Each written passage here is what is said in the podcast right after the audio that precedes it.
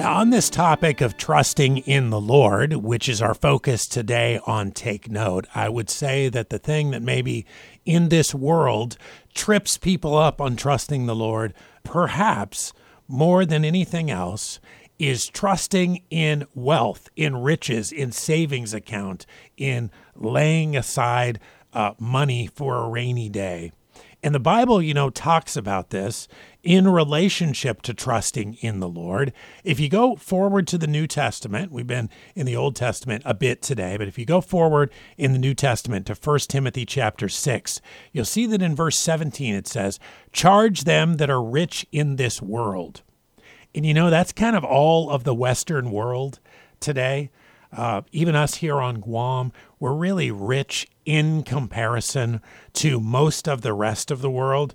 So, in a way, this is a charge to us when it says, charge them that are rich in this world, that they be not high minded, 1 Timothy 6 17, nor trust in uncertain riches.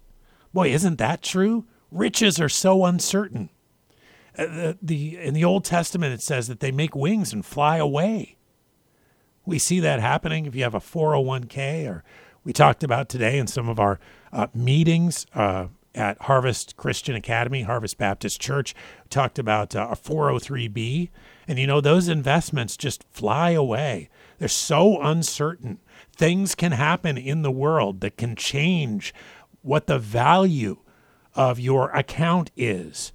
So don't trust in uncertain riches, but in the living God who giveth us richly all things to enjoy. Don't trust in your riches, trust in God, that they do good.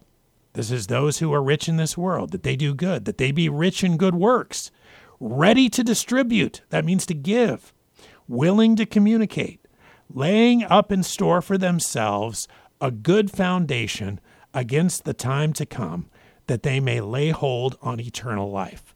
Now, make note of this. Think about this.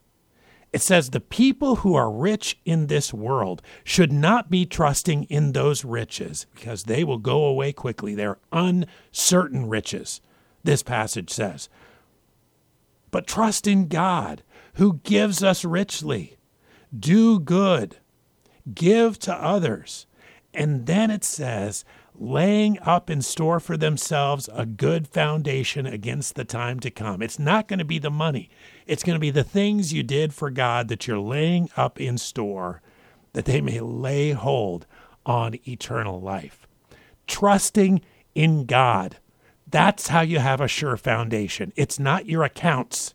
It's not having everything in order with your stocks and bonds.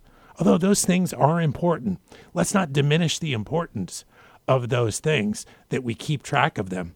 But we keep track of them, we pay attention to them, uh, we concern ourselves with them for the glory of God.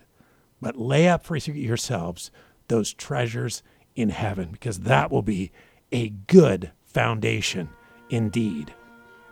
Well, you're listening to Take Note. This is KHMG 88.1 FM, Harvest Family Radio. We're at about 10 minutes ahead of 2 o'clock today.